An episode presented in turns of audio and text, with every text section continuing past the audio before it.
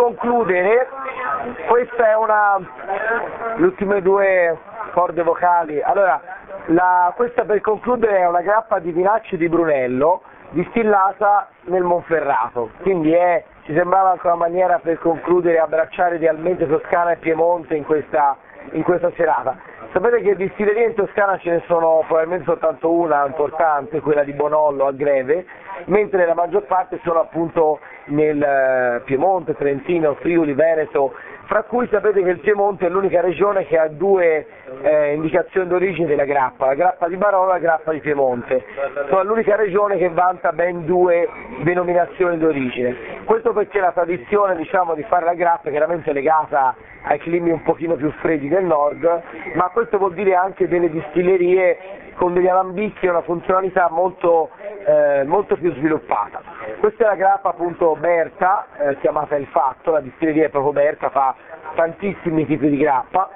Questa è, allora, eh, questa è da base quindi di Sangiovese, però chiaramente ricordatevi che eh, la grappa si fa da distillazione di vinacce, vale a dire si prende le vinacce, la vinaccia del Sangiovese in questo caso viene messa nei sacchetti, i sacchetti arrivano Monferrato, vengono messi in questi alambicchi e tramite il vapore acqueo riscaldato a 100 gradi viene estratto dalle vinacce quello che è rimasto di profumi, di esteri e di aromi. Questi, la distillazione, la distillazione eh, vuol dire separa le componenti aromatiche profumate più volatili dall'acqua e dalle altre sostanze un pochino più pesanti che evaporano dopo. Quindi vuol dire che qui troveremo un concentrato di quello che è rimasto nelle biracce nel Sangiovese, ovviamente una gradazione alcolica più alta, proprio per questo le grappe, l'80% di gustazione della grappa si fa col naso, La, l'assaggio è quasi diciamo eh, un puntino in più che si mette, ma la grappa praticamente al di là dell'aspetto che raramente è poco meno di cristallino, si gioca tutto sul naso, non si agita, anche se anch'io lo faccio per abitudine, perché l'alcol porta immediatamente sugli aromi, perlomeno non si agita la prima volta, perché poi eh, cosa succede? I primi aromi sono più volatili, che si staccano e arrivano subito al naso, normalmente sono sul floreale e fruttato, poi altri aromi un po' più particolari, per sentirli devo eliminare le sostanze più volatili, quindi allora un giro di bicchiere del liquido ci porta a liberare alcune sostanze e poter scoprire quelle che sono sotto. Chiaramente non ci inzuppiamo il naso come il vino, altrimenti ci anestetizziamo e non sentiamo più nulla per un quarto d'ora buono. Questa per esempio ha un buonissimo odore di rosa, ha una, una puntina anche di,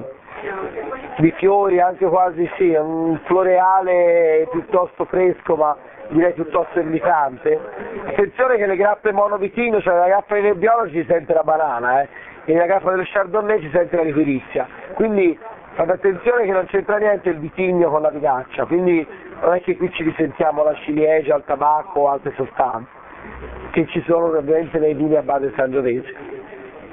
Però ecco, l'importante della grappa è che non ci siano ehm, diciamo, odori tipo di fieno, di paglia, sostanze, odori un po' oleosi, un po' pesanti. La grappa se fatta bene prende solo la parte buona del distillato, quindi aromi appunto sul, eh, ci può essere un odorino di ginestra, un odorino di, di, di frutta sotto spirito, un odorino di, mm, di grappa, ovviamente. Però ecco un prodotto che almeno al naso è fragrante, non ha nessun tipo di difetto particolare. I difetti grossi della grappa si sentono quando si beve, perché se brucia parecchio in bocca e nell'esofago vuol dire che ci sono delle code, sono dei residui oleosi che vuol dire la distillazione non è fatta bene. Se invece brucia quanto deve bruciare, diciamo, cioè il giusto riscalda ma non brucia, ma vuol dire che è stata tagliata bene, correttamente tra testa e coda, abbiamo solo il cuore del distillato. Per esempio questa è una grappa che anche in bocca brucia relativamente poco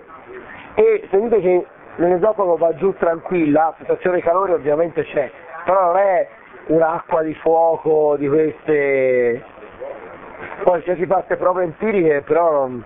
sono superate, però sono dure a morire. E sentire sostanze volatili del...